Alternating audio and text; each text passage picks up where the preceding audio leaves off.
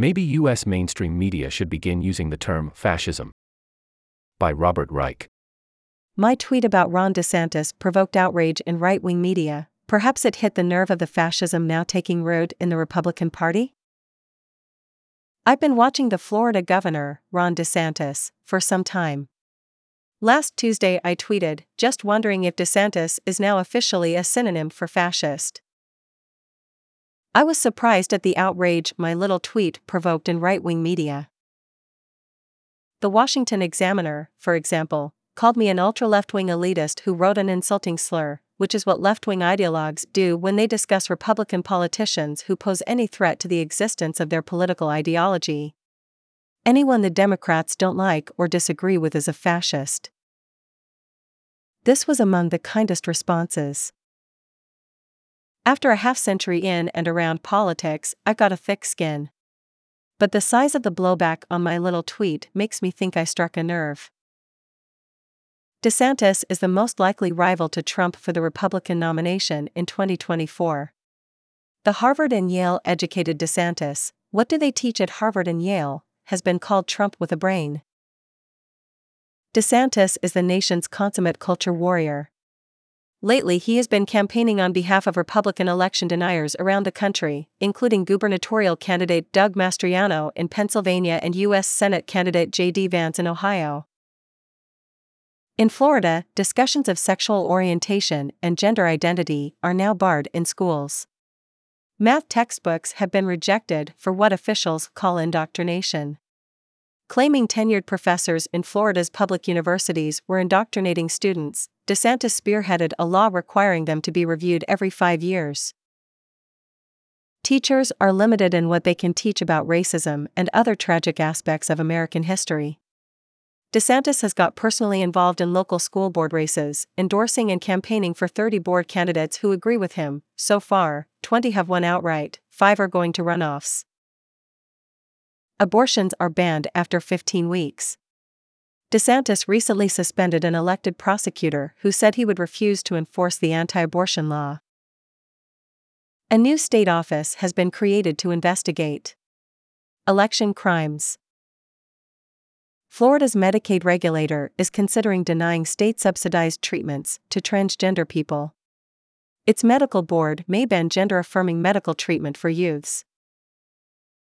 Disney, Florida's largest employer, has been stripped of the ability to govern itself in retaliation for the company's opposition to the crackdown on LGBTQ conversations with schoolchildren.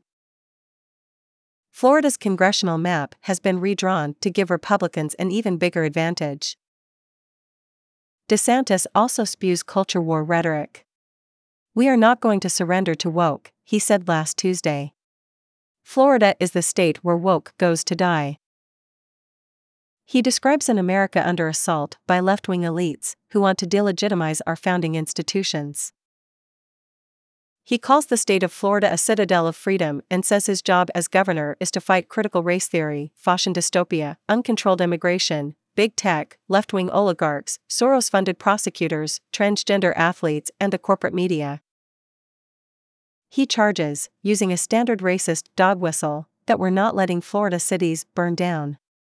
In Florida, you're not going to get a slap on the wrist. You are getting the inside of a jail cell. So, is it useful to characterize DeSantis's combination of homophobia, transphobia, racism, and misogyny, along with his efforts to control the public schools and universities and to intimidate the private sector, for example, Disney, as redolent of fascism? America's mainstream media is by now comfortable talking and writing about authoritarianism. Maybe it should also begin using the term fascism, where appropriate.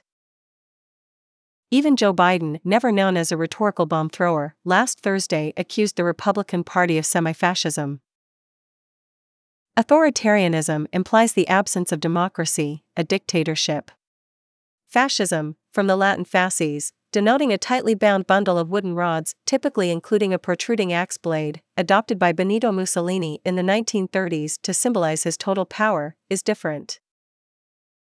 Fascism also includes hatred of them, people considered different by race or religion, or outside the mainstream, or who were born abroad, control over what people learn and what books they are allowed to read, control over what had been independent government units, school boards, medical boards, universities, and so on, control over women and the most intimate and difficult decisions they'll ever make, and demands that the private sector support the regime.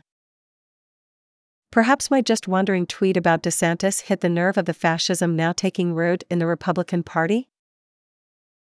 Or is DeSantis' own nascent presidential campaign behind the outsized reaction to my tweet?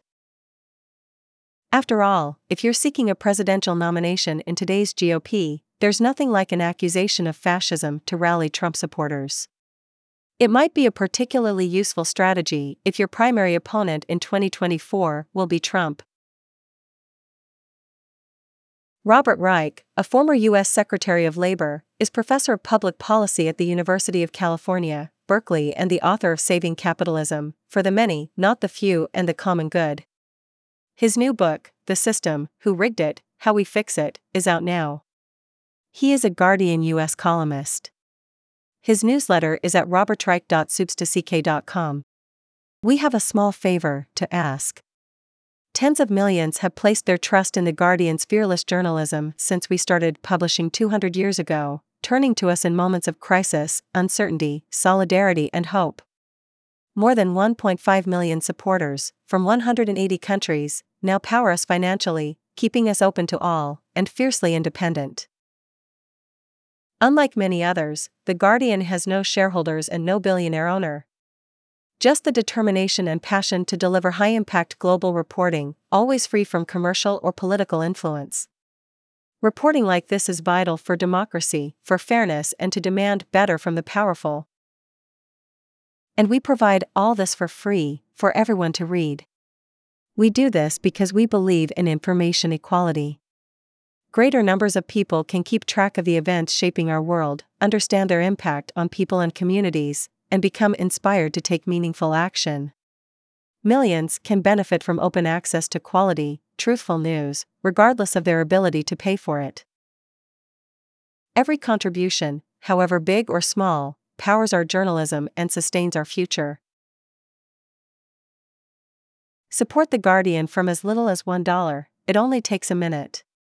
If you can, please consider supporting us with a regular amount each month. Thank you.